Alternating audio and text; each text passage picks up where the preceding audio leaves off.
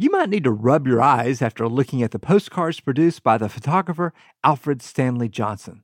Starting around 1908, Johnson turned his photographer studio in Waupun, Wisconsin, into a magician's workshop. There, he produced images of vegetables and animals blown to a scale rarely seen outside fairyland. In Johnson's tall tale postcards, as they were known, corn cobs are like tree trunks, and geese are the size of horses. Historian and radio producer Erika Janik is an aficionado of Johnson's work. I'm looking at an image of three adult women, and then there's a little girl, and they're pulling these giant carrots out of the ground. They're almost like mini palm trees. They're all much taller than the, the three women, and it, it looks like it might take all four of them to actually get these big carrots out of the ground. I think that someone receiving one of these postcards would smile and uh, i think they would be in on the joke. I do wonder if you know if i got one in the mail at that time if it was 1912 and i opened my mailbox and saw one of these i think i would definitely do a double take because it would be something that i hadn't seen before.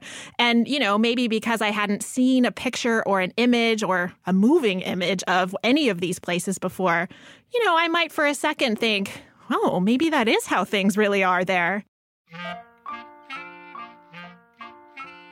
A lot of these images have to do with fruits and vegetables. A few of them have uh, livestock in them. Uh, another favorite of mine are cows leaping over the roads.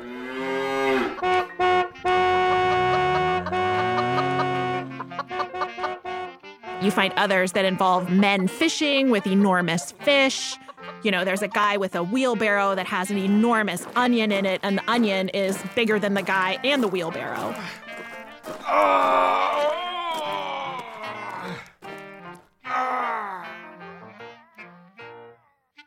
They really are kind of, as the name implies, a, a tall tale, folk tale image. That's part of what makes them so charming and so fun to look at is that they relate to a lot of stories we might have read or heard about as a child and then you look at these images and even though they're unbelievable in some ways maybe it's because I just grew up reading stories like James and the Giant Peach or something they they also seem like maybe they could be real A lot of towns uh, really liked these tall tale postcards because it was a way to encourage people to come to their town and hopefully to settle. There were these ideas about agricultural abundance, kind of these myths around farming that were, you know, really prevalent in American culture. You find most of these postcards being made for towns that are in the Midwest and in the West because they're really hoping that they can get more people to settle in their town because that's how you make a town. You need people to come there.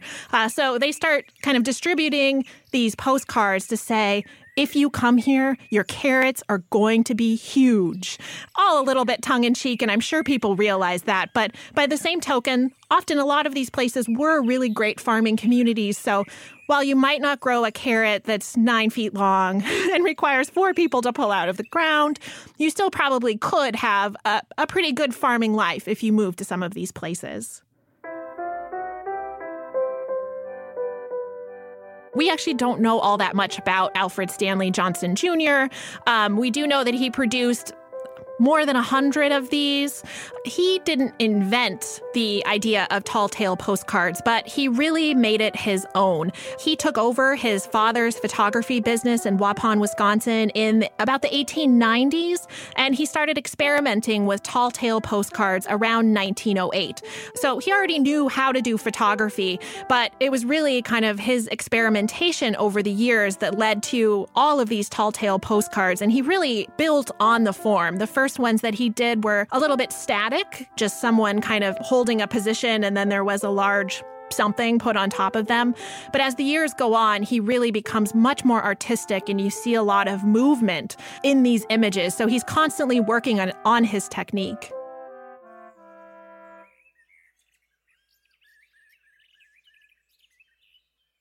All that we really know about how he put these photographs together is that he would take a background image, he would develop that, and then he would take a close up of something, um, a large fruit or vegetable, um, and then he would develop that cut it out, lay it on top of the background image, and then take another photo.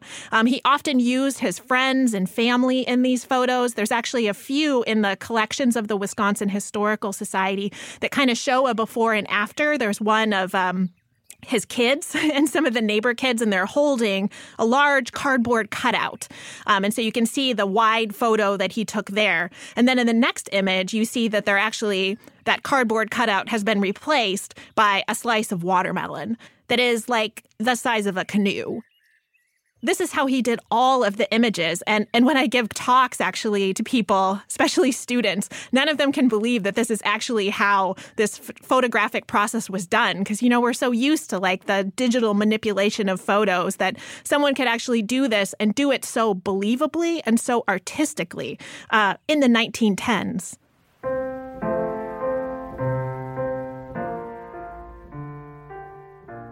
I think that um, when people see these images, they're just delighted by them.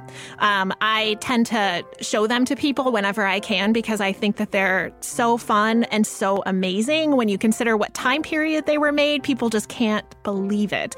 Even with all of the manipulative tools that are available today for us to do, these images are still really artistic. This required real skill. I think, even actually, if you were trying to do this in Photoshop, this would still take uh, quite a bit of skill and experience to make something look as good and realistic as these images actually do. I think it's um, hard to believe if you haven't seen the images uh, how realistic they actually look. I mean, they are fantastic. Again, I haven't seen a nine foot carrot. Maybe it's out there. Um, but by the same token, when I look at this image of the women pulling the carrots, I'm like, it looks real. Like, I can imagine that actually being there. It doesn't look like fake carrots and uh, fake women. you know, there's there's a real artistic sensibility to this that I think um, continues to impress people who see them today.